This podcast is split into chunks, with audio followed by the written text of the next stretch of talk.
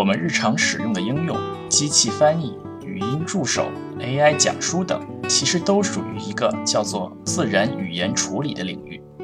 今天我们请来了这个领域的专家，来和我们聊一聊这个领域是干什么的，它的前世、今生和未来。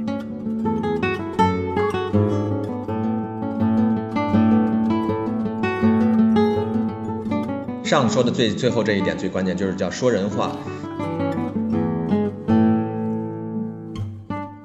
比如说咱们都有字典，对吧？那么是不是就拿它就已经可以完成一些简单的翻译任务了？我签这个租房合同的时候，我可以由一个机器来帮我审核。上已经提到了一个词儿，叫做语义，我们叫做 semantics。里是牛油果烤面包。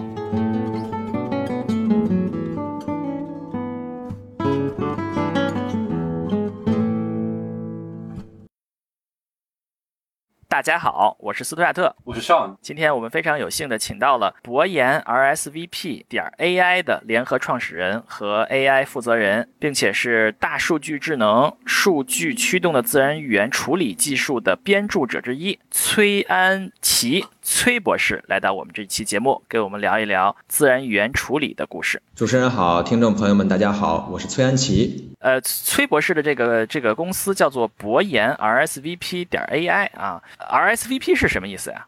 哎，谢谢这个问题非常好。呃，可能呃这个词在英语国家里更流行一些。那么它实际是从法语的呃一句短语缩写来的。法语原文呢是这个叫呃 h i p o n d e civil play。哇，这发音非常标准的，非 非常像法语。嗯，但是是什么意思呢？就是翻译成英语就是 please response，please reply，就是请回复的意思。呃，在英语国家一般用这个 RSVP 作为发邀请。啊，请柬最后，呃，最后的一个缩略语就是说我邀请你来，请你回复。我还真不知道，一直是个法语词啊啊，就 h i p o n d e 什么什么之类啊，嗯，很厉害嗯。那你们借助这个词是想表达一个什么意思呢？我们借助这个词就是说，我们公司呢实际上是做啊这种对话啊，最早我们的技术也是从对话系统、问答系统起源的，所以也是希望人说一句话，机器做回复，或者机器问一句话。人来做回复，就有这种一来一往啊，一问一答的形式，所以就是 please reply 嘛，所以我们公司呢就起了这个名字。哦，就是那你后面叫点 AI，肯定这个意思就是说这是一个用 AI 技术来回复的意思吧？大概就是我理解就是会自动回复，对不对？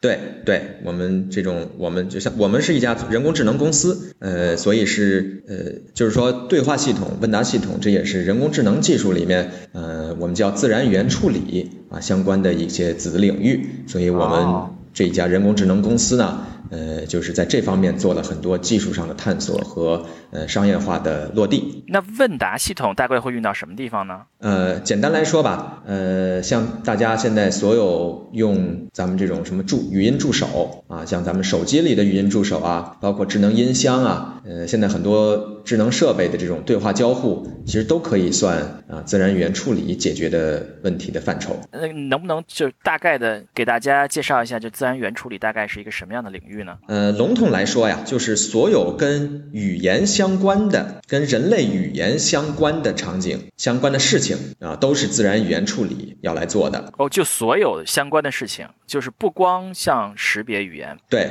我还是拿语音助手来简单的呃做个比方啊，当然这只是其中一部分了。什么意思呢？咱们比如说对着手机，我说啊这个 OK Google 或者 Siri 啊，Hi Siri。我想问一个问题，比如说，呃，明天多少度啊？What's the weather tomorrow？呃，那么这个过程当中都有哪些技术呢？首先，第一步，我说的话是要由计算机把它转成文本啊，这步我们叫做语音识别啊，这个简称 ASR，呃，把语音信号、把声音信号转成文字文本。然后第二步呢，就是我们要理解这句文本是什么意思。明天多少度啊？What's the weather like tomorrow？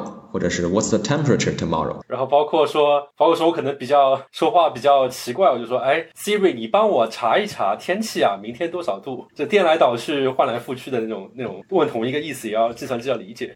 还有人这么问 Siri 的吗？呃，你不要不要是这样的，低估大家会怎么调戏民主。对对对，这个例子非常生动。呃，我们在实际处理的时候。就是说，同样是表达同一个意图的句子，会有很多很多种，可以说是无穷无尽的。你帮我查一下，对吧？你，请你告诉我啊，你好不好告诉我呀？等等，都可以作 作为这个这个前缀，对吧？嗯，对。所以这一步的难点就是，我们要把呃人不管怎么表达的一句话呢，我们要理解它的目的意图，它的目标就是在问明天的天气。那么一旦我们理解了之后，那么进入到第三步，我们就需要去解答这个问题。或者说做一个回复。哎呀，这个问题就深了啊！这问题就深了，怎么回答这个问题呢？呃，那么首先我们要有知识，对吧？如果是问问题的话，我要有相应的知识。我做一个回复的话，我要想知道你，比如说这一件事的下一步要做些什么，对吧？呃，理解你的指令。比如说我说你这个呃，Hi Siri，你把把空调打开，对吧？那我要知道这里边有空调，我屋子里有空调等等，打开打开电源等等这些一系列事情。就是说我们要把这里要做的事儿。都解决掉，我可以去地各种地方查问，呃，查答案。查知识，把它组装起来，这是这一步的呃核心所在。嗯，那我们现在理解了它的意图之后呢？之后我们找到了知识，对，找到知识之后呢，我们就需要这时候为了给人一个回复嘛，我们要把它拼装成一个答案或者拼装成一个回复，就是说好的，那么明天的天气是啊，比如说三十度啊，或者是二十五度有雨，你要注意带好雨伞啊。那么这里边也会有各种各样的策略。你就算是一个问天气这样简单的一个问题，我也可以有。不同的，比如说，我可以很生硬的告诉你，明天就是多少多少摄氏度。说完了，我也可以很贴心的告诉你，明天太热了，你出门啊要注意防晒。明天太热，宝贝注意防晒哟。对对对，所以这里你可以，你就想想人在处理这同样一个问题，你可以有各种各样的，同样有这些知识，对吧？我同样知道明天是三十摄氏度，我需要我怎么去回复给你？最后呢，怎么能够还需要把它转化为这个自然语言吗？我们能够听的语言吗？到刚才说的这一步，其实已经是把我有的这些知识转成一句人说的话了。然后到最后一步，第五步就是把这个文本的这一段话呢，把它读出来，就相当于是声音进来，声音出去。对，这是一个比较完整的呃语音助手的流程。当然，实际当中我们比如说咱们在用一些网站上或者是个这个聊聊天里聊天窗口里的呃这种客服助手，你其实是直接用文字。用文本跟他就交流了，所以这里就不涉及两，就相当于就相当于是第一步和第五步就去掉，就直接是二三四，对，二三四二三四，对对，嗯啊，那是的，那这个说的是我们说的是云助手对吧？呃，分了这五部分，那自然语言处理就只包括这五个方向吗？还是还有其他的领域也也属于自然语言处理里？刚才举这个例子只是为让大家更好的理解自然语言处理有哪些事儿可做。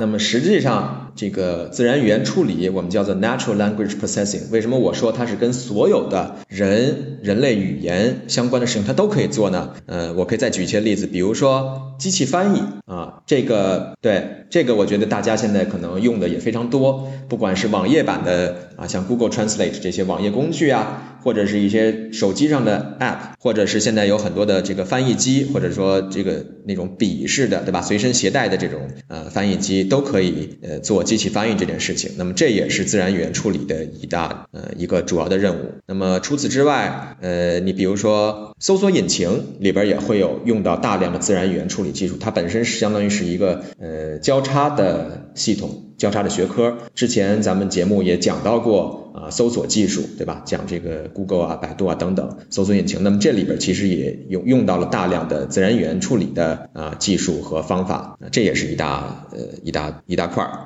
那么我觉得还有一个不得不提的就是大家每天应该都会用的就是拼音输入法。哦，拼音输入法也算自然语言处理。对，拼音输入法包括其实不光是拼音输入法了，其实咱们看英文的输入法，输入英文也有这个呃这里边也会起到很大的作用。嗯，我想大家可以想一想，呃，因为我不知道咱们听众啊，包括主持人，咱们年龄段是如何。呃，最早如果大家仔细回想一下自己最早用电脑的时候，那时候用的是什么样的输入法？呃，好使不好使啊？跟现在相比，肯定我觉得现在肯定是比当年好使了，对吧？那么这里边其实就是用很多 NLP 的技术来提高它的呃好呃实用性的。我记得印象比较深刻，就一开始就是用一些系统自带的输入法嘛，我叫记得叫微软 A B C，我记得还蛮深刻的，它那个 彩虹色非常有年代感的彩虹色 A B C 三个字母。然后后来我记得是呃搜狗输入法后来出现了，那时候对大家来说是一个蛮呃很大的体验提升吧。我记得呃其中印象比较深刻的一点是在于，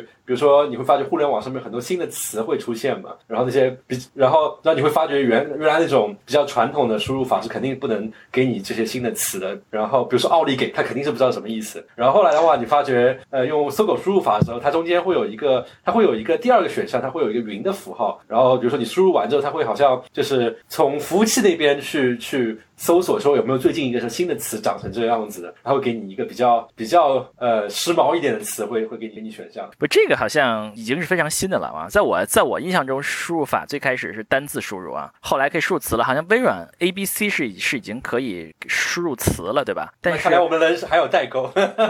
后来后来出出现了像微软拼音这样的，是可以整句输入，对吧？但是整句输入的不太好。后来这个出现了以这个搜狗拼音为首的一批一一一一一一系列输入法。你们老是说自然语言，自然语言，什么是自然？什么是不自然？或者自然语言实际上是与计算机语言、机器语言相对应的一类。那为什么不叫人类语言呢？计算机语言也是人类发明的，对不对？对啊，这我们程序员就不是人了吗？这个这图标这是什么意思？我觉得这个可能发明跟站在我们程序员的角度来说，我们平时工作这么苦逼的在那边写代码，就觉得这个东西啊太不自然，太辛苦。然后然后然后开始写完代码之后跟同事聊天，觉得啊这个太自然了，还是说人话。上说的最最后这一点最关键就是叫说人话，说人话啊，哎，那不是又说回来了吗？要叫人类语言了吗？变成。你为了让机器听懂你的想做的事情，你就要用机器语言跟他去说。你如果你跟一个人打交道，那你就用一个自然的语言跟他说。法家说道法自然，是吧？就是他，我们什么也不做，我们什么都不做，就应该出的是这个语言，是吧？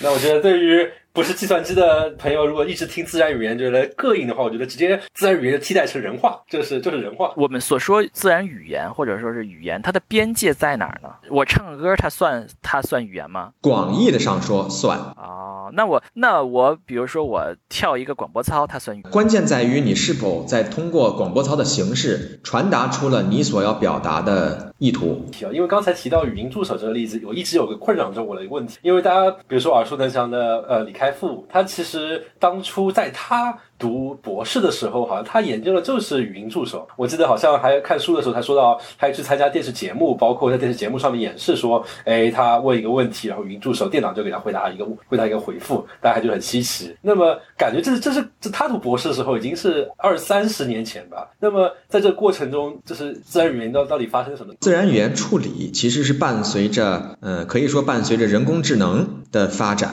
很早就有了。呃人工智能最开始是是是。什么时候开始的？这个你们前面节目没有讲吗？没有啊，从来我们从来没有讲过呀。人造智能这个事儿，可以说从上古时期就有了，对吧？上古时期了啊！啊，你这就是说这里边就是一说又又又扯开了，咱们这节目又又停不了了。你比如说诸葛亮做木牛流马，说现代人工智能实际上是在呃上世纪五十年代。呃，这个我们叫达特茅斯会议上面几个一大堆专家、一大堆大佬们啊，学者，呃，开了个会，在这个时候可以定义为现代人工智能的诞生。所以说，从上世纪五十年代开始，嗯，很多啊，计算机科学家啊、数学家、认知搞认知的啊、搞语言学的等等，就都开始在想办法用计算机来处理啊自然语言。那么那时候其实就开始做了，你比如说有机器翻译。啊，那时候实际上就开始尝试了。呃，到后来，比如说有这个知识工程专家系统等等，到后来李开复那个时代呢，多多少少还有一些这部分的影子。呃，再到后来，呃，咱们知道有这个大数据啊，统计方法，统计机器学习逐渐呃成熟了，成熟一些了以后，就有大量的这种基于统计模型的呃这种啊人工智能和自然语言处理的方法。然后到最近这些年呢，就是深度学习为代表的呃。呃，一系列的模型和方法处理技术，所以说自然语言处理这门学科和它相关的技术发展，实际上是和人工智能的发展一起前进的。从头慢慢来讲讲啊，就是说最开始的时候，呃，自然语言处理是怎么做的呢？这个问题非常好。你比如说咱们现在听众啊，也可以简单想一想。假比说做翻译这件事情，用最简单的、最最土的办法，可以怎么来做？比如说咱们都有字典，对吧？每个词儿对应的中文什么意思，英文什么意思？英汉字典、汉英字典，那么是不是就拿它就已经可以完成一些简单的翻译任务了？那么有了词以后，我是不是可以概括出来一些基本的语法？比如说我录音，I record。主动主谓宾。我吃我哎，我吃苹果，I eat an apple。这里比如说苹果，我翻译到英文里边，我要加量词，对吧？那么量词呢，这里需要有你要区分这个 a 和 an 的区别。嗯，然后呢，动词我需要有，比如说时态、语态，对吧？那么比如说吃，我翻译成 eat，吃了。我可以翻译成 have eaten，对吧？那么我可以定义出一系列的规则来做翻译。嗯，所以这个说的是这个说的是文本到文本的翻译是吧？我就通过一个简单的规则把它映射过去，把它变换过去。对。那么对，呃，那个时候还没有语音识别和语音合成这样的事情。对，呃，最早年的时候呢，实际上声音处理，呃，或者说声音的信号处理还停留在呃以信号处理手段为主的一系列方法上面。你像。咱们可能如果是学理工科的听众朋友们，大家会呃，可能在本科时候都学过像信号处理、像这个快速傅立叶变换等等一系列的技术啊，这个时域、频域的转换等等啊。最早的时候其实是停留在这个阶段，那么到后来呢，其实随之发展的，那么在时域或者在频域空间里面，可以捕捉到这些信号上的一些规律，对吧？只不过人可能理解的起来比较抽象，可能比如先高再低或者哪个频频段上有一些什么特征，它就对应于我说。一可能再有一些什么特征对应的我说二，对吧？那么后面就有一系列的方法来把呃这些特征映射到我实际的一个文本上面，那么语音识别这个事情就可以完成了。李开复那个时代，实际上他会有大量的工作是做这个事情。嗯，哦，那么我们我们说到在语音上，可能是在八九十年代是吧？开始用信号处理的，像我听上去大概这个意思嘛？啊，那我们最初期的这个以以以这个映射关系为主的机器翻译，呃，这里面线索。非常多，呃，到后来呢，实际上就会发现，我光靠写这些规则还不够。为什么呢？我遇到很多不同的场景、不同的知识啊，实际上，比如一个词的翻译方法是不一样的。呃，这里有很多例子了。你比如说最常见的，说英文单词这个 bank，你可以当做河岸来理解，可以当做银行来理解，对吧？呃，那么它在你要结合它整个句这这句话前后，我们叫上下文 context，结合它前后出现的词。出现的场景来决定这个词是什么意思，所以这里就逐渐的需要把很大量的知识融入进去。这个时候呢，所以就出现了陆陆续续呃知识工程这个方面很多的工作。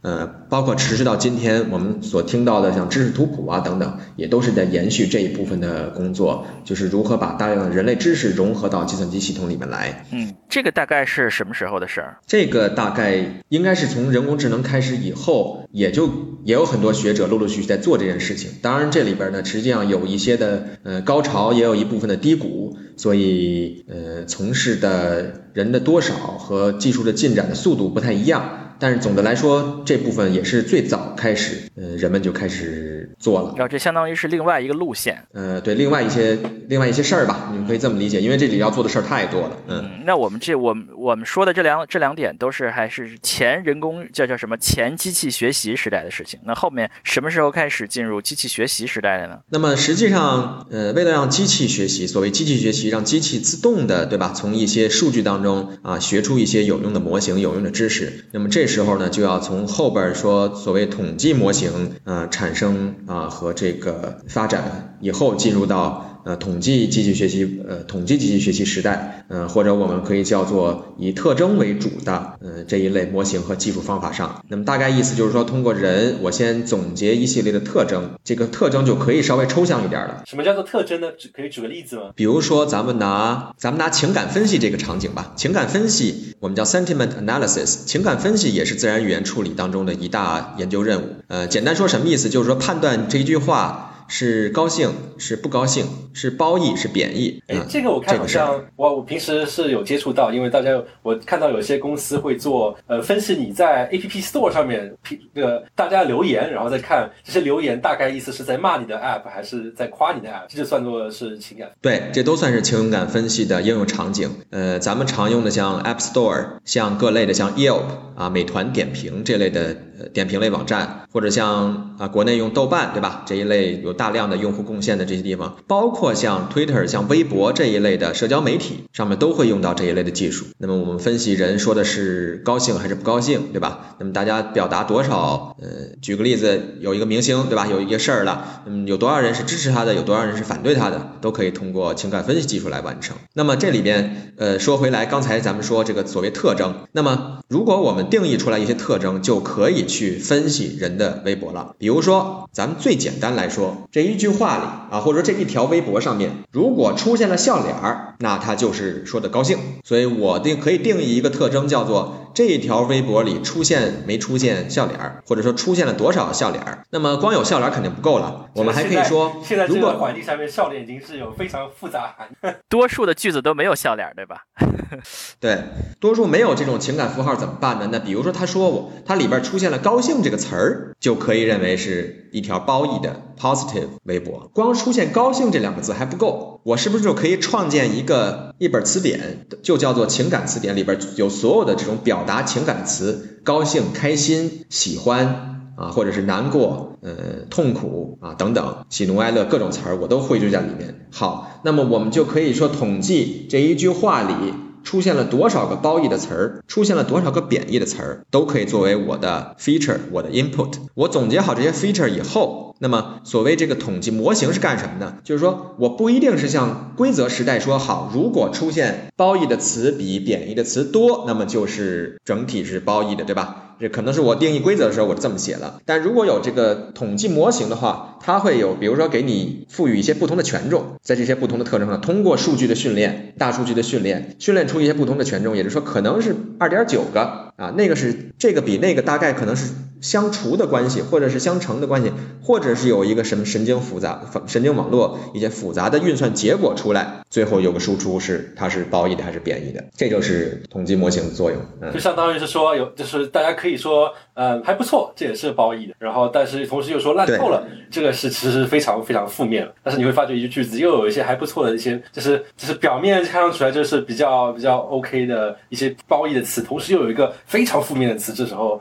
统计模型就可以帮我们解决这些问题。统计模型的好处是在于，我只用人工定义出来特征以后，我不需要定义那个规则了，而由这个模型去帮我发现一些隐含的规则，这是统计模型的一大优势。所以在这个时代呢，不管是咱们说做机器翻译啊，做情感分析啊，做很多的自然语言处理任务啊，包括做这个语音处理，语音处理也是在这个呃语音识别也是在。那统计时代有了一大飞跃，那么都是因为呃这里边我们不需要人工定义一些明确的规则了，就相当于是我不用告诉机器说呃糟透了它是它是有十零到九分零到十分它是十分坏，我不用告诉它。他自己可以可以知道说啊，糟透了其实是很坏的。那深度学习对于自然语言处理带来了什么变化呢？实际上，刚才讲到这儿，我想听众朋友们已经能够想到一个问题了，就是说我要定义多少种的特征，对吧？有没有情感词？有没有否定词？啊，呃，可能这里边有一些转折词啊，但是可对吧？也会也会有影响，对不对？是。那么再往后，可能就是我人根本想不到的一些点，可能它隐含着对我最后这句话的处理结果。是有影响的，这你真是太聪明了。对对，这种话如果我们放在一个不同的语境里啊，那么实际上它可以有不同的解读。那么所以到这时候呢，做大量的特征，我们叫特征工程的事情啊，这是这是那个年代大家去做 feature engineering，呃，想绞尽脑汁去想大量的特征，然后去试哪个有效哪个没效，也是相当耗费呃精力的一件事情。所以再往后到深度学习时代呢，可以简单的理解成为，它会用深度学习的模型。自动的去捕捉这些特征。如果观众、如果听众朋友们之前听了咱们前面那一期讲图像处理的呃节目，那么里边也会提到这个概念，就是说。呃，你可能一张图里边有有不同的边，有不同的线条，对吧？有直线，有折线。那么实际上深度学习做的事情，它不需要人去定义说好有四个角，四条边就是正方形，不需要人定义这个事儿了。那么机器深度学习深度模型可以去挖掘出特征。同样对于文本也如此啊，对于语音信号也如此。你只要把数据灌给它，它自动的会挖掘出来一些隐含的特征。那么最后。达到一个好的结果，那么这就是说深度学习它的模型足够的深。啊，我们说这个神神经网络层数足够的多，那么再加上现在嗯很多新的一些模型的设计，对吧？比如说这个长短记忆啊，LSTM，然后包括像一些注意力的机制，attention 啊，加上后后边这些像 transformer 啊，到后边 BERT 这一些一系列的呃处理手段，相当于机器。能够挖掘的呃这种隐含的意思更多了，所以最后它的处理效果就更好。那么这里边我们特别需要提醒听众朋友们是说，文本它之所以处理的比呃图像比语音都要难。因为文字的符，这个咱们说所谓一个字啊，或者一个字符，它本身就是比较抽象的一个符号了，对吧？你说图像里边我随便改几个像素，可能不影响整个图片的意思，但是文字一句话里，你稍微改几个字儿，那整个这句话的意思就完全不一样。所以这里面呢，就需要通过机器来多挖掘每个字啊，甚至这个字后边的每个音啊，或者是说某个笔画。都有可能影响我这句话的一个意思。这毕竟人类跟文字玩来玩去，已经有这么几千年的历史。包括有诺，就是包括有个诺贝尔文学奖里面这种文学大师，不断在拓宽文字表达的界限。我觉得计算机碰到这种情况也挺头疼。这个这个可能刚刚好回答了一个我刚刚想问的问题，就是我 也问了很多嘉宾的问题是为什么深度学学呃深度学习从啊图像图像处理开始，要过了很多年啊才给自自然语言处理带来一个本质的提升，呃，看来这个是不是问题就在于它其实是一个啊，它的输入其实是一个已经是一个很抽象的呃概念。呃，是这样的，就是说自然语言呃可以说是由人类的智慧对吧凝结出来的。呃，一种表达形式啊，所以咱们其实现在看说语音处理，很多时候咱们说这个语音转文本这个事儿做的，其实呃在多数场景下已经做的很不错了，对吧？你呃环境 OK 的话，呃语言表达不错。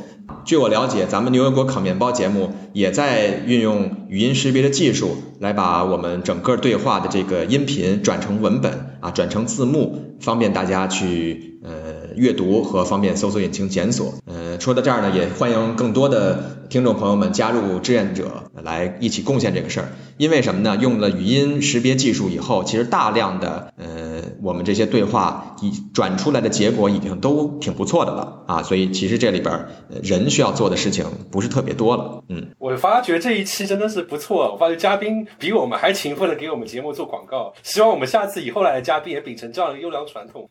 你你要这么说，以后大来都不敢来了。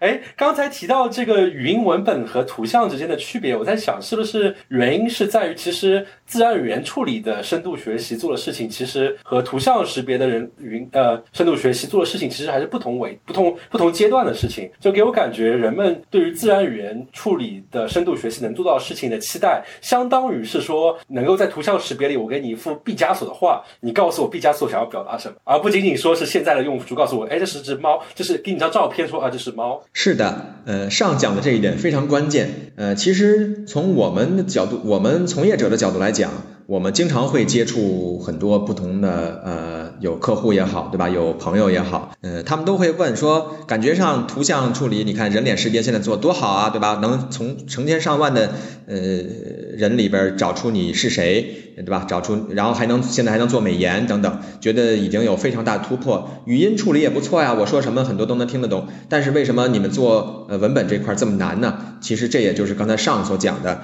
呃，这里任务的其实呃这里的任务的阶段其实是不一样的。你如果说我们现在做这个呃文本，我能告诉你每个词是什么意思啊，这一点已经做的相对来讲比较好了。但如果你把它连起来啊，而且后边它深刻，而且它背后的意图到底是什么？呃，这一点呢，还是需要呃从业者们，包括咱们的听众朋友们，继续投身于这个事业，去持续呃攻克的呃一系列的任务。这也欢迎这个做图像识别的那些从业者们，说到自然语言处理，他们解决这么难的问题是吧？你们也可以考虑什么时候做一个艺术分析名画鉴赏器做出来，了解作者背后想要告诉你什么样的。我们既然都已经说到深度学习了，那么肯定必然要问一个问题，就是前两年火到全网，大家全在提的那个词啊，叫做 BERT 啊，BERT 是怎么回事？说到 BERT 呢，实际上是前几年啊，Google 呃推出的一个深度的模型。那么它这个模型一推出以后，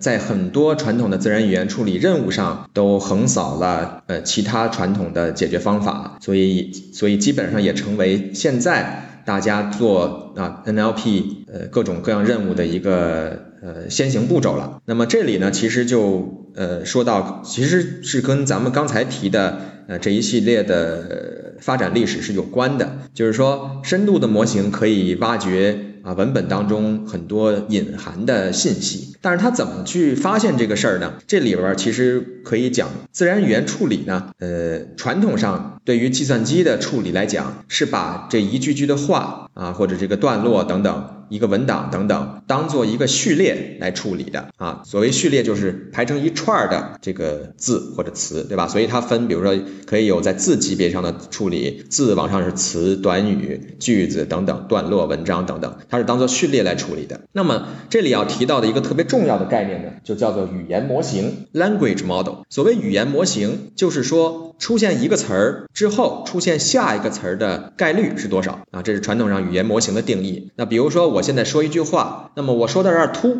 我后边不说了。那么大家可能想，我说到这儿突后边那字多半情况下就是个然，对吧？我说这儿突然我不说，我还以为突破啊，对吧？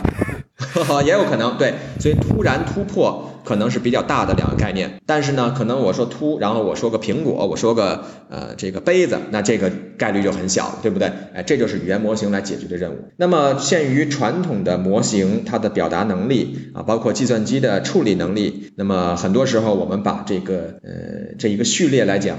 算这个词儿的时候啊，下一个词儿我只能拿前面一个词儿或者前面几个词儿来处理，因为太多了我算不动，我的模型支持不够了。那么有了深度模型以后，它就可以处理的更多。其实说实话，每一个词它到底是什么，对吧？或者它的意思是什么，可能跟你整句话前面后面都有影响，甚至于跟临近的句子也都有影响。所以 BERT 这里边呢，特别重要的就是它加入了一些机制，它比之前的一些甚至比之前的一些深度模型的呃模型都加入了一些机制，就是它能够处理呃所谓这种全向的这个呃这个偷就是字词之间的关系，比如说我这。一个字，我现在说话当中的一个词儿，一个字，可能跟我这句话开始的有一点点的关系，跟我结尾的某个词也有一部分的关系。但是具体有多少关系呢？我人不需要去定义，我不需要去干预，它就通过它的大量的数据去训练，它就可以学到这种隐含的关系。那么 BERT 里加入了一些机制，像 Transformer 啊，包括它这个所谓注意力，注意力就是说我更集中在某个地方去注意嘛，所以它会更好的发现这种隐含的关系，这样呢，使得我最后算出来结果更准。那就相当于是我们做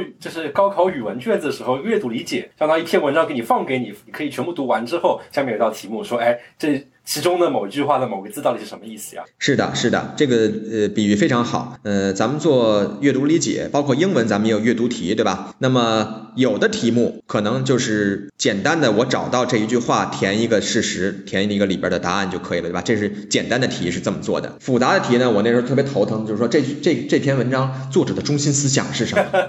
这是我这鲁迅说，我也不知道。这是我非常头疼的题目。那么这些实际上就是一些隐含的啊，一些呃隐含。的情绪啊，隐含的意图在里边了。呃，所以深度学习它的擅长就在于你不需要人去定义说好，我我第一段讲了这个，所以他说那个，他你不需要人去定义了，它可以去捕捉整段话的啊意思。一些啊，我觉得我觉得咱们就想象一些非常抽象的一些那种感觉就好了，它能捕捉到那些呃感觉，然后呢，给你最后输出一个正确答案来。那听你说来，BERT 有了之后，那么计算机已经是一个高考生的水平，它已经能够做阅读理解了，那岂不是自然语言问处理就没有什么问题了吗？大家已经到了一个高考生去做语文阅读理解这么的水平。其实前些年有很多的学者，呃，都开始做这件事情，就叫做机器阅读理解啊，真的就叫这个名字。Reading Comprehension。对，那么你比如说以这个斯坦福大学他们的这个叫 Squad 数据集啊，这个评测为代表，呃，现在包括国内啊、呃、中文也有很多的类似于呃数据集啊、评测任务啊等等，是做阅读理解这件事儿。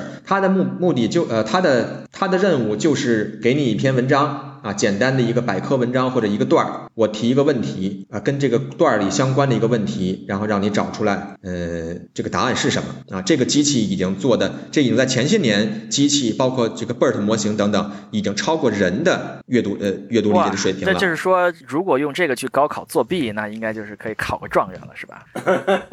但是哦，但是但是啊，咱们就怕这个但是，为什么呢？这里的任务都是一些简单的事实上的呃。事实型的问题和答案，就是说这里提到的一些啊，这个里边指出了一个什么什么事儿，呃，是在什么什么地方啊？通过这个可以答。你如果真去做推理，做一些复杂的啊指代等等，哎，这些东西机器现在还做不到。哦、所以说就是说，机器可以考 GRE，考不了高考语文。哎，这里其实就说到，呃，像现在自然语言处理仍然是很有挑战的一个呃研究领域，就是说，到底人是怎么来理解这一段话的，或者说你问我一句问题，我怎么来理解这个事情，我怎么来回答？呃，这里还是有很多可以做的东西。那么现在很多比较有前瞻性的学者们都在研究，比如说在这个下就是下一代人工智能啊，不光是自然语言理解了，就是它跟人的认知其实是有关系的。就是说我们到现在科学上还没有真正闹明白整个人的这个认知是怎么个过程。那么如果我们用现在这个方法，我们当然说从深度学习这个发展来看，我们已经迈上了一个很大的台阶儿。但对于一个真正的咱们看科幻电影里的那种一个人一个机器人能够跟人自然的去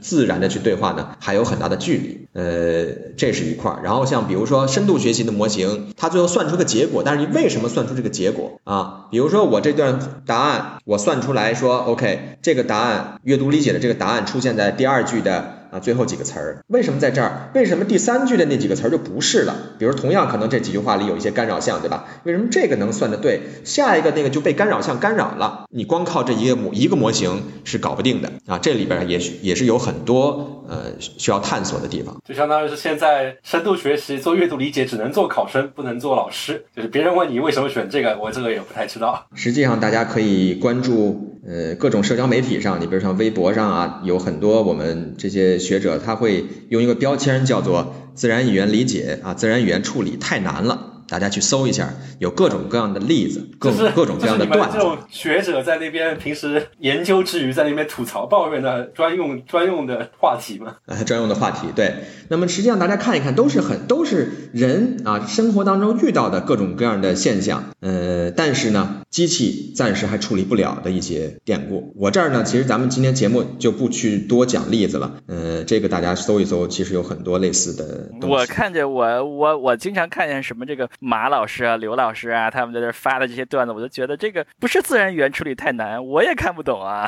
对，所以这里边呢，需要你有很多背后的呃知识，我们叫背景知识，对吧？你生活在，比如说呃呃，你比如说你生活在呃美国，有当地的一些背景的呃背景知识，使得你能够理解很多的。你像这个，你看美剧里边的很多背景的那些所谓梗啊，或者那些包呃那个段子啊，对吧？你能理解。你生活在中国的环境里，也有中国很多背景的知识。那么，比如说你作为一个呃不同时代的人，又有不同时代的一些表述方法，所以这都是会影响到机器呃处理自然语言的呃，可以说是一个一个的难点吧。所以，所以我们的听众如果没有看到过那些自然语言太难了，就可以去微博上搜索井号“自然语言处理太难了”井号，就可以看到各种各样的段子。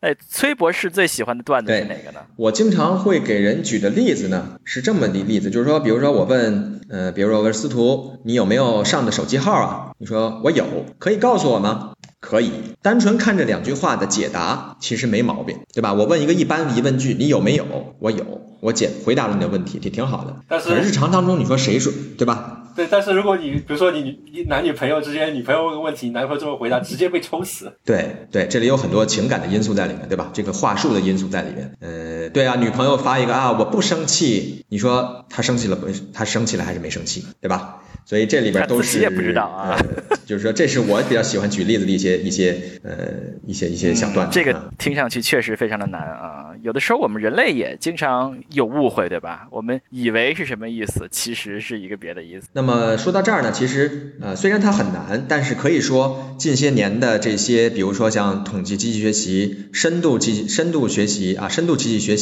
所带来的一系列的飞跃。其实已经，呃，其实已经带给我们很多生活当中带来的变化。呃，你就像刚才说，我说这个，你可以告诉我吗？对吧？类似于这种的问题，咱们可以想象，像我们，因为我们公司做一些呃解决方案的时候，我们会接触一些，比如电商的客服啊，这个咱们这个买东西之后的客服。那么有的客服质量比较，呃，不，有的客服啊服务比较热情，比较好。你问他说我这东西，呃，有什么型号，怎么用啊？他如果是一个比较好的客服呢，他会给你前前后后把整个这个啊这个一个产品怎么使用啊，有什么问题需要注意什么呀啊等等都会给推荐给你。如果是一个敷衍了事儿的客服呢，那他就说啊这个是这么回事儿，你自己琢磨去吧，这这个意思他就不跟你多 说了。这肯定不能用啊。所以这个事情呢，其实虽然刚才我举的是个例子，但是在实际当中啊，在我们包括做解决方案、做这个呃商业化落地的时候，也都是会遇到的问题。呃呃，但是不管怎么样。呢，大家现在其实我觉得，呃，特别是中国的很多电商平台都已经用上了机器人客服，呃，它能够说实话，它能能够解决掉呃相当一部分啊，相当一部分简单的问询。你比如说，我就刚我买完一东西，我过两天我说，哎，我那个东西寄到哪儿了？那直接这个机器人它就可以理解这句话，然后从它系统里边调出来物流情况，直接推给你就可以了，并不需要一个接一个人工客服。再去啊操作，再去点，呃，回发回回复你一个结果，这样其实可以提大大大的提高它的处理效率。呃，我在这个加拿大呃生活期间呢，也是遇到就是很多的呃咱们这些行业，我想两位嘉宾也可以补充。呃，如果是人工客服，你往往要等等半天，这个电话接进去，对吧？然后再去操操作，其实效率还是蛮低的。那确实是这样，尤其是 AT&T 的客服，是吧？一打就是一个半小时啊。这这我们不能说这种话，到时候说不定要成为我们赞。哦嗨，我们没有赞赞助商，我们没有，我们没有任何赞助商，我们需要郑重声明。有一些节目听上去是有赞助的，但是我们没有任何赞助。嗯，哎。那我看来就是说，相当于现在的就是呃自然语言处理在客服这件事情上面，相当于是说它已经能够做到一个差客服的水平了，但是到达好客服还是是任重而道远。呃，是的，呃，所以从呃其实从我们从业者吧，或者说呃我现在毕竟是在创业公司工作。那么，咱们跳开说一个做一个技术研究人员的角度来说话呢，那么实际上我们可以基于现在的这一部分技术水平，已经可以做很多任务了。你比如刚才我的意思是说，它可以作为一个初级的客服，一个前台的客服，来帮大家解决很多简单的问题，对吧？真正有疑难杂症了，有些复杂的问题了，再去转人工，这是这也是现在很多呃企业的一些处理。处理办法。那么当然，这个我也知道，大家都会很多人会吐槽，现在这个机器人客服不够聪明，对吧？呃，我想这里其实最主要的原因呢，呃，就是因为这些商家。没有用我们公司的产品，我觉得对。我现在觉得我在使没有使用过贵公司的产品，所以我觉得所有的电子客服的目的就是为了让我不不要转人工，就是把我绕进去，转不到人工。关键是他们没有用到好的技术。对，关键是他们没有用到没有用到我们这个博研 RSVP 点 AI 的技术。啊，谢谢谢谢。我觉得给给各位听众可以可以提个建议，下次你去打人打打客服的时候，他们机器机器的服务特别烂的时候，你可以跟他们人工客服说。推荐你们公司使用。我还以为你要说你要跟他们的机器说 欢迎使用 RSVP 的 AI 的。谢谢主持人，呃，咱们这个开个玩笑，呃，其实就是说现在呢，其实呃，不管是中国还是美国还是世界吧，呃，做类似的这个，不管是创业公司还是大公司等等，呃，做类似的事情的人都非常多，呃，所以呢，所有我们这些从业者都在呃用技术来试图改变大家的生活。那么刚才只是举到了一个简单的客服场景的一个例子，那么其实还有很多啊类似的场景，你比如说，嗯，这个呃，你比如说像我们做文本分析啊，长文本分析，我们给企业去做的时候，大家经常需要涉及到一些，比如说长篇的合同啊，啊一些规章制度啊等等。那么机器其实都是可以去呃帮助来分析，比如说这合同里的一些关键要素是不是齐全，对吧？呃，那么这里写的有没有一些违规的地方？那比如说咱们如果这套系统将来用在咱们消费者里边，那比如说我一个比较好的场景是什么呢？我作为一个，比如说我出去租房，对吧？我签这个租房合同的时候，我可以由一个机器来帮我审核这里边说的。啊，若干点、若干关键的条文有没有问题，对吧？呃，是不是能够保障我的权益？那么传统上很多律师做的简单的工作就可以由机器来完成了。那当然复杂的、复杂的一些这里边的一些坑啊，一些这个呃专业的表述肯定还是要由律师来做了。但是也简单的东西，我就做个比对，比如说这家租房 agent 啊，租房公司它提供的是不是符合？政府指导的呃这个租房合同模板，对吧？我做一个简单的比对总是可以的，就这就比我人工我再去一行一行去看，那要节省我的时间，对吧？所以这也是其实可以做的一件事。哎，我觉得这个非常重要啊！每次我上什么网站注册呀，或者什么装软件的时候，都有很大很大的对呀，用户条例谁看过？哎，这个我不没关系，我就交给 AI 看一下，跟我说有没有有问题的条款，有问题条款告诉我是哪一条啊？没有我就点了，有了你我就给我看一眼。甚至于自然语言处理，你也不用这么做的精确。比如说，你觉得三段地方有问题，你把它给亮出来，让我自己读一下。这样的话，我也不用全部两百多页全部自己看。对呀，哎，这页有问题，这页可以收集你的什么什么数据。哇塞，哇塞，不注册啊，嗯，非常的有用。嗯，对对，这也是一个比较好的场景。所以其实类似的场景非常多。如果咱们有时间，呃，我接我接着再讲一讲。呃，比如说，呃，我我们现在还在做的一项技术，就是说这个。简历的识别，呃，我想大家咱们听众朋友们也听了之前几期牛油果烤面包里边会讲到这个，呃，比如说职业发展啊，对吧？包括这个硅谷啊、湾区啊等等，这个互联网公司啊等等一些情况。那么大家将来投简历找工作肯定是不可避免的。那么这里边其实我的简历能不能？啊，那么这里边其实我想说的是，作为一个招聘公司啊，一个猎头公司或者大企业的这个人力资源部门，它可以用一些简历识别的技术，自动的把你简历里边这些人呐。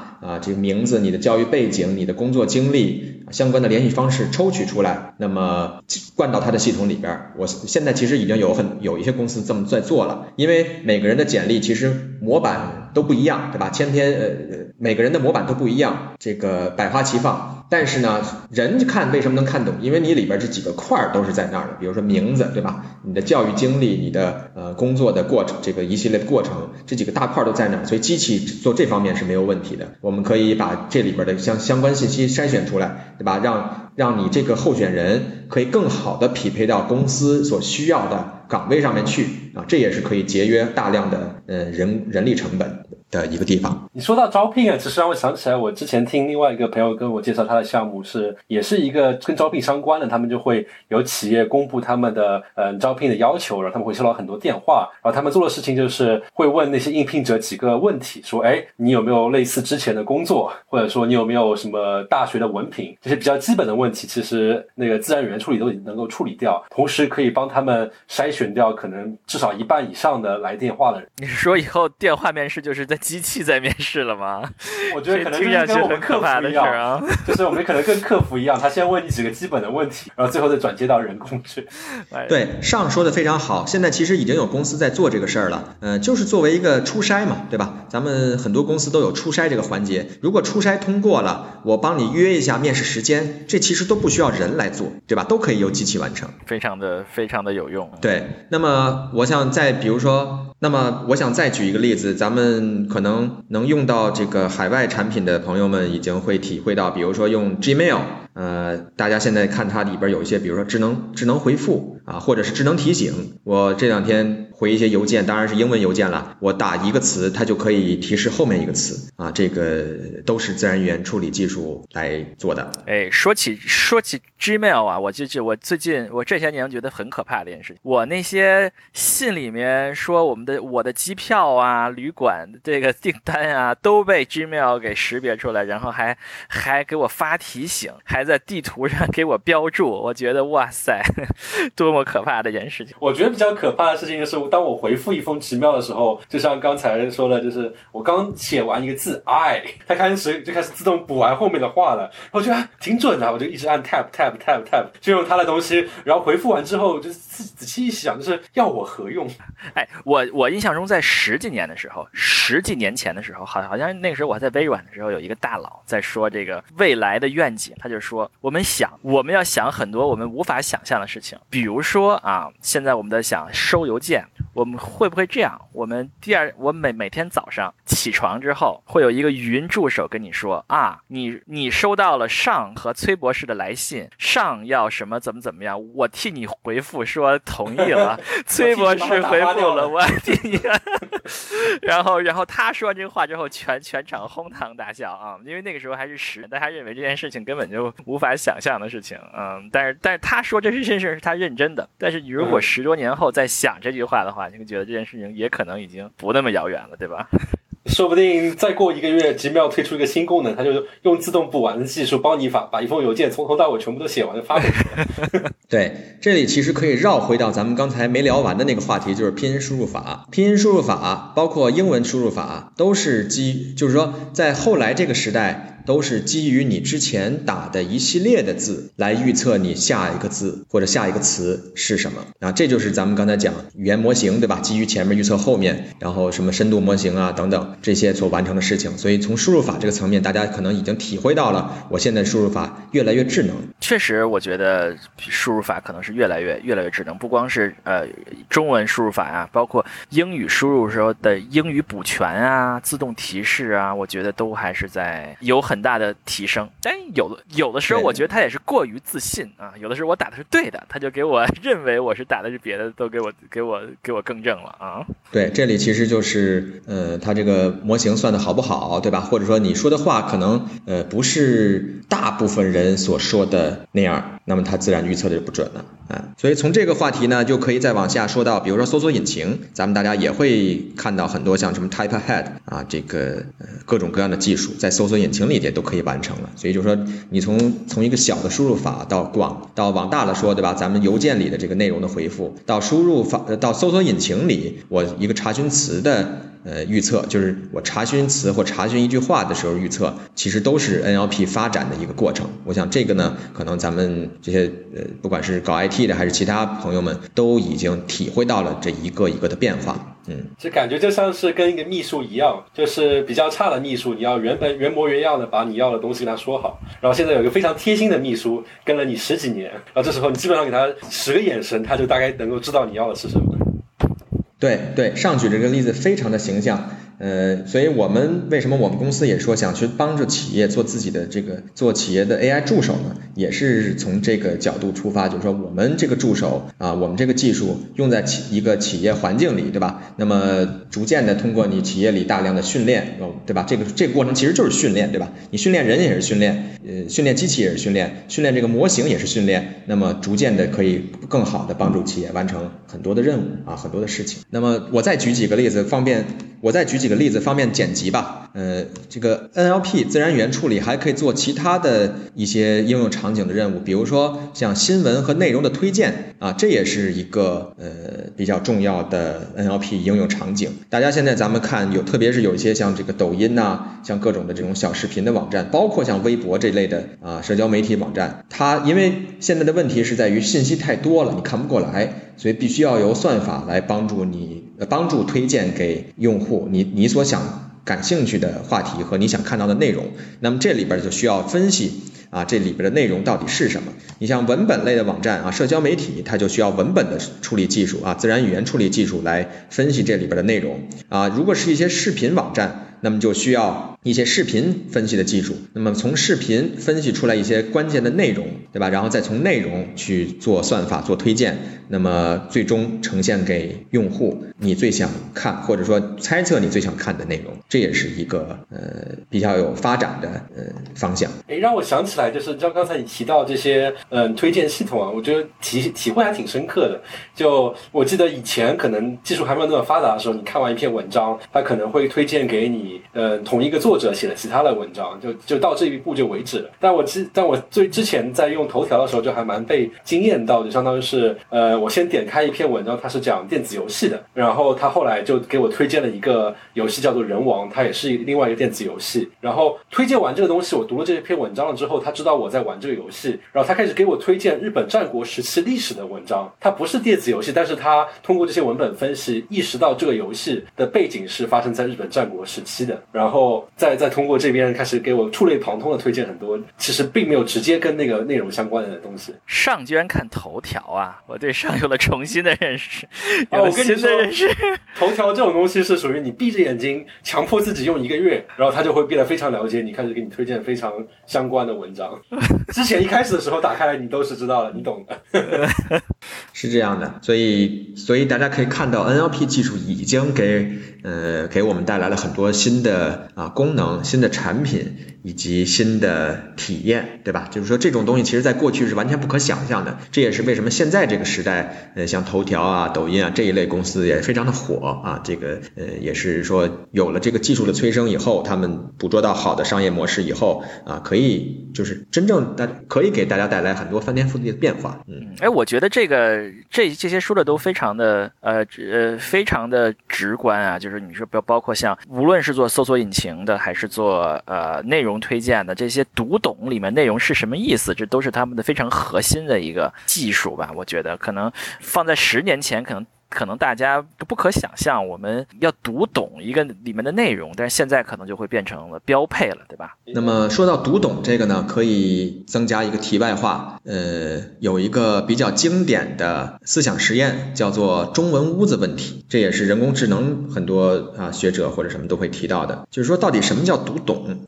呃，你像刚才咱们讲的这些媒体啊，它推荐了一些我感兴趣的文章，叫做读懂。如果是咱们做啊考试，你不管是考 GRE 啊，考高考，考这个阅读理解，我能把那些选项填对了，认为是读懂，对吧？但是就算我阅读理解我拿了满分，你可以说，你可以就是说我真正读懂了这篇文章吗？也未必。所以这个中文屋子的思想实验是什么意思呢？啊，当然他是因为是这个讲英语的人提的，所以他说中文是对他不懂。所以对于咱们这些听众来讲，咱们可以说一个，比如说，呃，一个法语啊。啊一个西班牙语啊，或者呃，或者是甚至于这一些更啊更小的语言，咱们不懂的一些语言。那么好，呃，我把就是比如说想象啊，我把你关到一个屋子里，然后呢，我给你一本。呃，给你一个手册，就是告诉你，呃，这个处理的这个顺序是这个，相当于给你一个程序吧，啊，一个程序手册。那么我会给你一份，比如说这个奇怪的，比如说法语的一个呃阅阅读阅读理解试卷，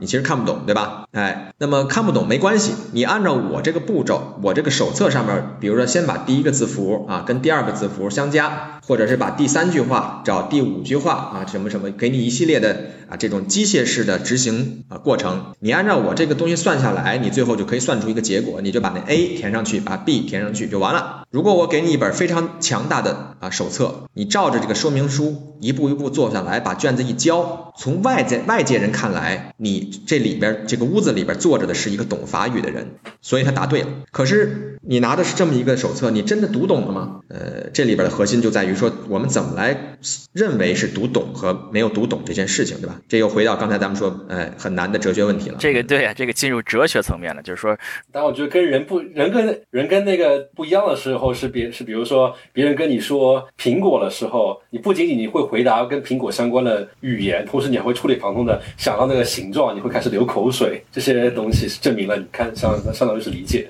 不过你要你要这样这样说的话，就是我们人类有的时候我我们认为我们懂的东西，我们真的懂吗？我们人类的懂又又是什么什么一个概念呢？啊，这真的到了哲学层次，可能就是非常非常深入了。我觉得我们就不用继续讨论了。我觉得啊，是的，是的，所以我们呃作为从业者来说，我们能做的就是说把呃，在一个现在呃很多这个场景下面，对吧？帮助大家解决现在存在的很多问题啊，完成我们很多的任务，呃，其实就已经能够给大家带来很多生活上的改善和这个呃效率上的提升了。我们说了啊，说了这么这么多的应用，还有什么主要的应用吗？呃，其他的应用，呃，有一些，比如像提到的，呃，这个商品的评论，对吧？电影评论、书评等等，啊，这是一类。还有一类，还有一类，呃，是我们叫做机器写作。呃，如果有些听众朋友们关注前些年的新闻，可能会看到有些美国的呃媒体已经开始尝试用机器来创作新闻了，创作一些简单的新闻。你比如说一场体育比赛，呃，体育比赛这种新闻呢，其实它是有套路的，无非就是时间、地点，对吧？然后这个经过等等啊，谁先投了个球，进没进，对吧？然后下半场有什么情况，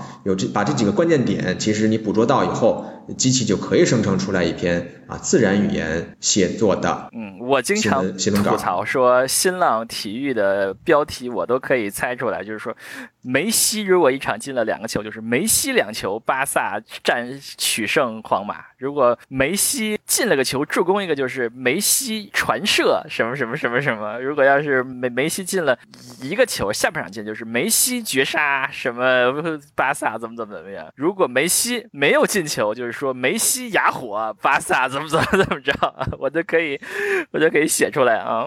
说不定人家已经偷偷开始使用自然语言处理的技术。哎，我觉得还真的有可能，然后因为这个我也能写出来啊。对，所以这其实就是说，你之所以能观察出来这个比较明显的现象，说明它的可能规则库比较简单，对不对？它靠一个规则，对吧？就是你刚才讲的这个规则，就可以生成出来一些这个新闻标题。那么如果再智能一点呢，可能我增加一些不同的表述啊，这个可以让这个题目看起来更丰富一些。这个这这个领域我们叫做自然语言生成 （natural language generation）。除了可以写新闻，啊，应用比较多的还有写这个商品的描述，就是在电商平台上面，嗯，很多的描述可以用机器来生成。比如说我，比如说这是一个卖衣服的、卖包的，对吧？它的款式、它的颜色啊、它的这个定价等等啊，它的一些特点，我只要告告诉他一些简单的词或者一些简单的参数，它就可以给我生成出来一个啊，这一件啊非常呃非常精美的上衣，非常适合于你在啊这个呃什么什么场合穿等等一一系列的自然语言描述，让你看起来比较好，这就不需要人工再去写了。哎，我在想一个非常有意思的一点啊，就是大家会发觉现在人工智能很好的一点是在于可以做到很好的个性化，就是千人千面看到东西都是不一样。我在想，如果开始用人自然语言处理去写商品评论的话，如果可以收集到一些观看者的数据，就比如说他会发觉，比如像我们是科技从业者，所以当我们看一个看一个电子产品的时候，他们就会用一些比较专业的语言跟你说啊，它的呃像素是怎么样，它的处理器是怎么样。但同时，如果看的人是一个普通的对对于呃电子领域不了解的人，他就跟你说啊，这东西很快，然后它的它的让你看上去画面会比较清晰，颜色比较生动，就会用不同的语言去讲述同样一件。哇，这个听上去很可怕，就是说现在你打开《纽约时报》，每每每个人看的文章是一样的，以后打开《纽约时报》，每个人看到那个字儿都是不一样的。这个，嗯，听上去很可怕的一件事情。刚才上讲的这个场景，呃，非常好，非常诱人，这也是现在呃这个呃研究者们所做的一个呃比较比较热门的活，这也是现在从业者们，这也是现在研究者们所做的一个比较热门的方向，就是叫做自然语言写作的风格问题。哎呦，还有风格，呃，可能大家会知道，前几年深度学习做图像处理火的时候，可以把一个比如说梵高的星空的风格应用到我的一张日常照片当中来，形成一个那种啊玄幻的效果。那么同样呢，对于写作的风格也可以做这件事情。事实上，已经有很多这个，已经有很多研究者尝试这件事情。你比如说。呃，某啊某人在 Twitter 上面经常发大量的推文，那我就可以把他的 我突然对吧？我可以把他的语言习惯、语言风格学出来。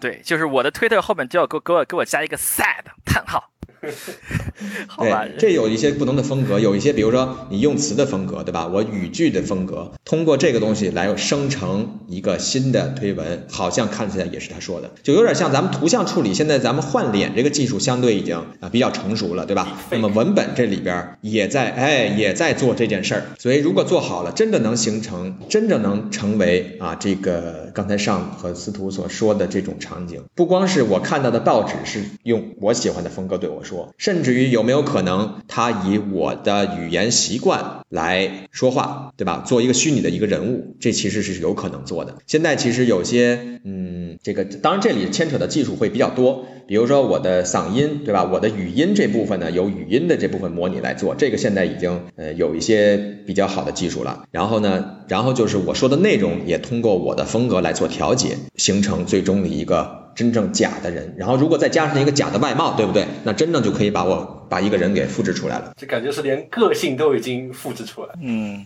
哎，刚才说到那个自动生成商品，我想起来上集我们的孙博士说他的他的远大理想就是在 YouTube 看一个做菜视频，然后把菜谱写出来。啊，我觉得这个崔博士可以和孙博士合作一下啊，看一下做菜的视频，然后把这个把这个菜的广告写。出来，你可以进行一些合作啊。哎，司徒说的非常好。呃，其实现在已经有很多做图像和文本，或者是视频和文本交叉的呃任务了。你比如说，给一个图片，给一个照照片，生成一句关于这个照片的描述。当然不是简简单单说啊，这里边有一只猫，有一只狗了，对吧？我可以可以生成一个比较好的，比如说有一只猫在草地上。啊，这个愉快的玩耍，对吧？或者那张照片呢，是有一个这个有在一个平静的湖面上啊，有两个人在。这个日光下，在这个黄昏下泛舟，对吧？等等，呃，已经已经有很多任务在做这个事情了。就给我感觉，就是刚才也提到过，图像识别和语义识别是他们在专攻的领域是相当是不同阶段的事情。就给我感觉，现在图像识别相当于是个眼力很好的人，他可以跟你说，哎，我看到了什么，我看到了什么。然后自然语言处理相当于是一个很懂人心的人，他会分他，然后相当于是这个眼力很好的人跟很懂人心的人是说，哎，我看到这个东西，你告诉我它到底什么意思？哎，不过我。倒是我我倒是综合了上一集孙博士和这这集崔博士 说的说的话来说，好像两个领域都有共同的特点，就是在表象理解表象上面已已经有了很大的突破，但是真正理解它的呃意义，真正理解是怎么回事儿方面，还是有还是有那么一段路要走啊，可能两两两两个领域可能面临同样的问题。这个其实刚才呃上已经提到了一个词儿叫做语义，我们叫做 semantics，呃所谓语义。呢，就是在这一个呃表现背后啊，我觉得通俗的讲，就是它背后所表达的一些含义啊、一些意图啊等等这个事儿，咱们刚才一直没有讲。实际上，呃，你可以说文本里边有它的语义，对吧？我们很多呃 NLP 的任务就叫做语义分析啊、语义理解 （semantics） 这种呃处理，呃，这是文本里面。那么其实我想大家平时在平时在交流当中也会说到，比如说图像当中啊，图像背后也蕴含着语义，甚至于一个音乐一个作。品一个电影背后啊，一段一段音乐背后也有它的语义，对吧？它所表达的一些呃这个呃意图，所想想表达的一些事情啊，这个所以广义来说都是有这个是有这个呃，所以从广义上来说都是有这个呃方法和背后的原理的。那么这个所有和语义有关的都是自然语言处理的范畴吗？可以这么说吧，自然语言处理呃更多的是关注像自然语言啊，包括文本的这个语音里。里边的它背后的语义啊。至于至于理解毕加索背后他通过画想要表达什么，这个就交给 图像识别人去做吧。所以毕加索是算自然语言还是算图像呢？应该算自然图像处理。嗯，所以这块其实就是后面的很多交叉对交叉学科的这个呃研究方向了，对吧？图像里的语义啊，对吧？图像里的内容啊，包括做视频内，其实简单的来说啊，简单的场景，咱们现在可能有一些呃。视频网站已经提供这功能，就是说我想找，比如说，呃，这个剧里边有一个什么什么人物在马路上跑的场景，这就是一种在视频里边找语义的技术。或者说，咱们想找，比如说我想找牛油果烤面包里，呃，跟这个租房子有关的，呃，某一个片段，对吧？这就是从咱们声音，从咱们声音信号当中找背后的语义。我想找，比如说有哪几期里边。有呃有这个呃做技术的嘉宾和我们主持人之间，因为一个技术点展开了深入的讨论。啊，我提这么一个问题，其实就是在咱们这个节目里去找背后的原因。啊嗯，这个技术啊，现在的技术离能回答这个问题还有多远？现在在技术上呢有一些呃前沿的进展，但是离实用化呢还有一定的距离。实用上更多的事情是在是做所谓俗称我们叫打点，就是人工的把一些关键帧里边的关键人物、关键要素标出来，打一些标签，就说这个画面里边有人啊，有那几个人物，他们在跑步，他们在吃饭，他们在划船，他们在游泳。等等，我通过标打标签的方式打出来，然后再去做搜索啊，这是现在工业界或者说在应用场景里边做的一些呃办法。但是呢，实际上呃技术上有一些东西已经可以做了。只不过这里就回到咱们说这个深度学习啊，包括统计学习、大数据啊，这里边就说这些数据从哪儿来啊、如果没有人去标注这些东西啊、那么光靠机器去学还是难度还是比较大的。所以这里可以再说回 BERT，它之所以能够呃取得非常好的成绩，就就在于它能够利用啊、未标注的数据。那么所谓未标注，就是说它可以运用到这一句话里自然存在的结构信息。它里边比如用到一个特点，就是说抠掉一个词，然后呢去预测这个词是什么，就有点像咱们做完形填空一样，close test test。那么这个东西就语料是现成的，对吧？有多少有多少文章就有多少的语料，我就可以随机生，这是它的一大一大创新。哇，这个厉害了！感觉高中的时候折磨过我们的语文和英文的问题，现在大家都在折磨计算机在做这件事情。那么在 BERT 之后，像分词这样的事情还重要，因为我们我们就算不懂计算机的人也都知道分词很重要嘛。因为汉语里面你要理解一句话，话你光看字是不行的，你要看什么是一个词，是吧？那么在 BERT 之后，类似于像这些分词呀，这些这这这这些还很重要吗？对，咱们讲今天讲 NLP 都没有讲分词，幸好现在司徒给给兜回来了，因为咱们刚才没有话题去去说到这儿。呃，分词、词性标注，还这是非常传统的任务，也是现在做的呃非常好的，已经已经做到比较成熟的技术了，所以现在基本上都是不需要担心。那么这里呢会有几个问题，呃，刚开始的时候说我们拿深度学习模型啊，不需要做分词，我们把每个字单独的送进去，就已经能达到不错的程度了。这个没有问题。但是实际上到后来，包括像 BERT 也有这个特点，就是说，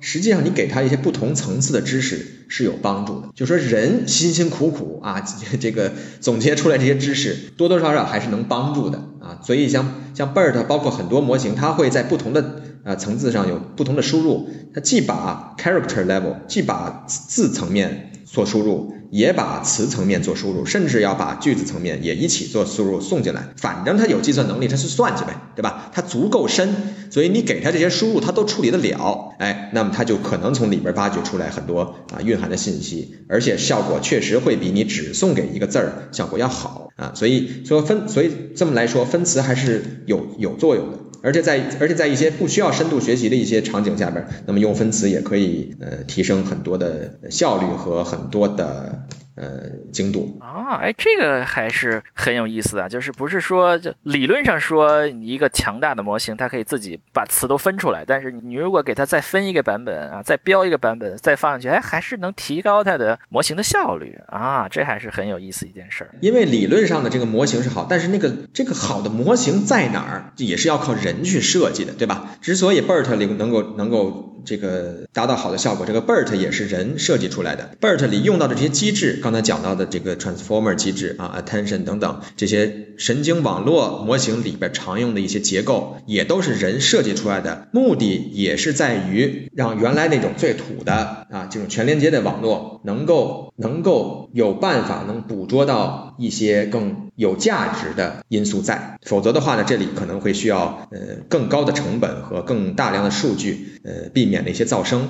啊，所以这也是现在深度学习模型的呃这个主要的工作和呃和怎么说呢？我个人认为也是有一定的瓶颈的地方，也就是说，到底人是不是通过这种方式来学习？如果咱们能知道人的学习方法，那可能就不需要这么呃复杂的数据啊，不这么这么复杂的模型，那就能够呃更好更快的学到知识了。今天咱们这个聊天，我觉得形式也挺挺挺自由的，所以里边讲到应用啊，讲到场景，但其实呢，很多自然语言处理技术里的一些关键的概念，你比如说像命名实体识别呀、啊，这个刚才我们提到语言模型，其他的还有一些词的模型啊，磁带模型、磁嵌入啊、主题模型啊等等这些概念，呃，今天咱们没有时间去讲了，都偏技术。这个观众朋友们，如果想要了解更多这些技术的细节啊，有什么样的书籍可以了解呢？哎，好的，呃，比较推荐的一本就是偏偏科普的一本呢，叫做《数学之美》。呃，这个书其实出的比较早了，呃，大概得有呃五六年啊，之呃时间了。呃，是这个啊吴军博士的作品，它里边讲到了很多很有意思的自然语言处理相关的呃场景和应用。啊，作为一个科普读物，如果咱们的听众朋友们对计算机学科，啊，对这个自然语言处理不是特别了解的话呢，可以呃用这本书来做这个入门和了解一些基本里边的概念。哦，所以说它虽然叫数学之美，但是其实它是在讲自然语言处理的问题。对，就是说这些数学的模型可以可以解决哪些问题？嗯，哦，有意思。那么除了这本书呢？还有什么别的更深的？除了这本书，如果哎，如果咱们听众朋友们有一定的这个计算机背景，呃，愿意在自然语言这个方向呢做继续深入，那么我我就不得不的自卖自夸一下，欢迎来看这个由呃，欢迎来欢迎购买叫做《大数据智能数据驱动的自然语言处理技术》这本书。这本书呢是由清华大学的。啊，著名的这个自然语言方面的呃这个老老师刘志志远老师啊，还有我，然后还有其他很多位这个学者一起写的一本呃这种我们叫半科普吧，就是说得有一定的计算机背景，然后有一定的这个人工智能背景。呃，那么再看这本书呢，可以很好的了解呃人工呃自然语言处理里的一些呃基本的概念和基本的任务啊。除了今天刚才讲到的这些应用场景，包括像比如说司法呃这个司法里边的用司法场景里用到的自然语言处理啊，医疗里边的呀，包括咱们现在比较火的这个像智能投顾啊啊这个金融方面的，这里边都会有涉及。讲的呢是会会稍微深一些，有一定的呃这个模型和原理呃在里面。那么。呃，同时呢，这个这本书第一作者刘志远老师，他也是在社交媒体上非常活跃的一位，这个可以说是，呃，知乎大 V，也是微博上的大 V，大家多关注关注他的一些内容。所以八卦一下，他会使用你刚才提到的那个话题吗？就是人工语言，还是人工语言都会考虑自然语是吧？自然语言处理太难了，哇，那个很多刘老师多的，他那个微博上很多这个。对对对，所以一搜可能大部分都是他的。嗯，刘志远老师在知乎上有非常好、非常多好的回答，呃，对于大家了解自然语言处理这门学科都是很有帮助的。包括他也写过一个挺长的帖子，叫做《自然语言处理难在哪儿》，那大家可以去看一看。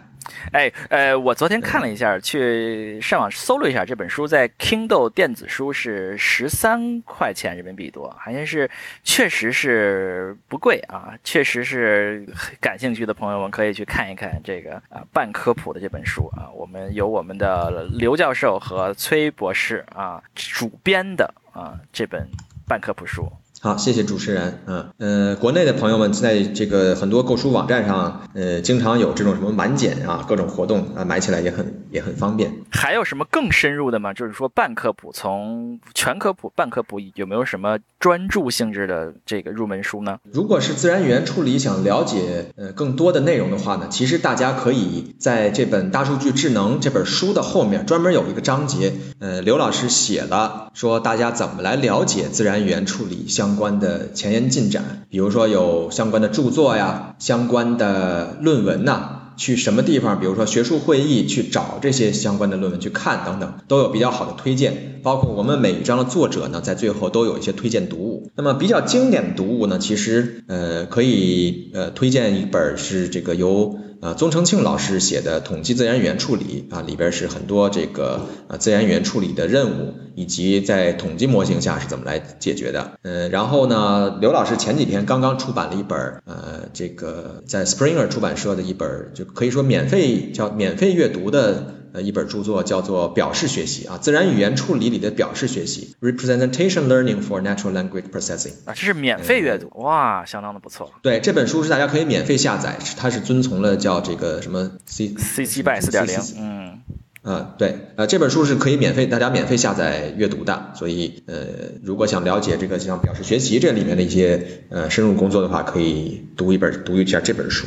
嗯，好，所以那我们今天就聊了很多很多啊，我们从自然语言是什么啊，聊到了自然语言的历史啊，历史从我们非常简单的机器分析到一直到 BERT 时代的很厉害的模型，然后我们讲了很多很多的呃现在的应用以及未来我们的学者们希望能够做成的应用，然后我们讲了简单的讲了讲为什么自然语言处理那么难啊，难在哪儿啊？我们讲了一下，如果要进入这个领域，能够学呃，你能够通过什么呃，有什么书可以读啊？哎，最后我们的崔博士，我们几乎每次都要问嘉宾一个问题：如果有我们的朋友们想要进入这个领域，那他们应该做什么哪方面的准备工作呢？应该学什么专业？应该做哪方面的准备呢？嗯，好的，谢谢，嗯，主持人，谢谢司徒，嗯，我也欢迎啊，我毕竟也是在 NLP 领域混了呃比较长的时间，也欢迎有，我也是非常认同这个这个领域啊，这个所谓我们叫呃这个自然语言处理是非常有前景的一个呃也有前景有挑战的一个学科方向啊，有人讲这个叫语言语言理解是啊人工智能里边皇冠上的明珠啊，我也欢迎更多的听众朋友们投身到这个领域里来，呃，从准备上来讲呢，我想基本上。大家需要学学好最最最基本的可能是计算机了，对吧？计算机啊、编程啊这些呃基础的呃基本技能，因为我们毕竟是用计算机来处理自然语言的。那么除了除此之外呢，肯定会要涉及到很多的数学模型，也就是说这是跟机器学习相关的。那么在呃之前，比如说讲图像处理等等，也都是也其实我觉得也差不多，就是也学要学好一些，比如像基本的数学，对吧？呃统计包括要统计等等，呃这个呃来更好的了解呃和更好好的研究相关的这些呃数学模型，来呃帮大家来。呃，解决这些的任务。那么实际上，对于自然语言处理这里来讲呢，呃，可以说不需要大家有特别多的所谓语言学上的知识。这里可以有，这里其实有很多的历史上的一些，呃，你说是分歧也好，或者是一些花絮也好，会有很多的流派啊，会有有的流派就是说我，呃，就纯用数学模型可以搞定一切。有的流派呢，就是说语言学里边会有很多的知识啊，这个语言学的知识会能够帮助啊机器来做的。所以这里呢，倒不是说刻呃特别强求这一点，但是如果我想大家既然要从事这个方向呢，呃，提早积累一些啊跟语言学相关的知识，你至少要知道，比如说对吧，主谓宾啊，这个各种的词是怎么回事儿啊，这还是有好处，因为大家整天打交道的都是这些问题。好，我们前面问了几次嘉宾这个问题啊，崔博士是唯一一个。推荐大家加入他们这个领域的啊，说明这个领域可能确实是一个蒸蒸日上领领域啊。我们前面不乏有劝退的嘉宾啊，不，嗯，所以。看来自然语言处理确实是一个和他们不一样啊，蒸蒸日上的领域。对，我觉得这里可以，我觉得这里可以有几个角度去理解啊。可能有的领域比较成熟了啊，自然呃不需要不需要太多新的从业者，对吧？那从我们自然语言理解角度讲，可以做的事情太太多了啊，难度也非常大，所以呢，呃，大家进来还永且有可做的事儿的啊，且做不完的，这是一个。再一个，从另外一个角度就是说，我们这个方向。啊，虽然它难，虽然有挑战啊，但是有做有可做的事儿是好事儿，对吧？这个呃会有很多新的突破，呃，那么这些新的突破呢，也需要一代一代的从业者去完成，能够坚持下来。像我们公司，因为是在这个这个，像我们公司，因为总部是在加拿大的滑铁卢，呃，这个加拿大大家也知道是可以说是深度学习的发源地了，呃，这这一波深度学习的热潮，也正是因为啊这几位深度学习的学者啊坚持了下来。啊，在前在之前有过一段这个神经网络的低谷，但是他们没有放弃，一直坚持下去，呃，所以才带来了这一波啊，给这个不光是学术界，也给工业界，甚至给咱们的日常生活带来了这么多的发展，所以也是欢迎大家投身这个领域，一直坚持下去，一定能够做出很好的成绩来。看来是漫漫长路啊，我们才刚刚开始啊，我们的伟大愿景还要有赖于各位有志青年啊啊，继续好，那就感谢我们的崔博士来到我们们。的节目给我们带来了精彩的分享。好，那我们感谢收听我们的牛油果烤面包节目。如果喜欢我们节目，可以在各大泛用型播客平台或者喜马拉雅或者小宇宙进行订阅和收听。好，我们后会有期，下期再见。谢谢，再见，拜拜，拜拜。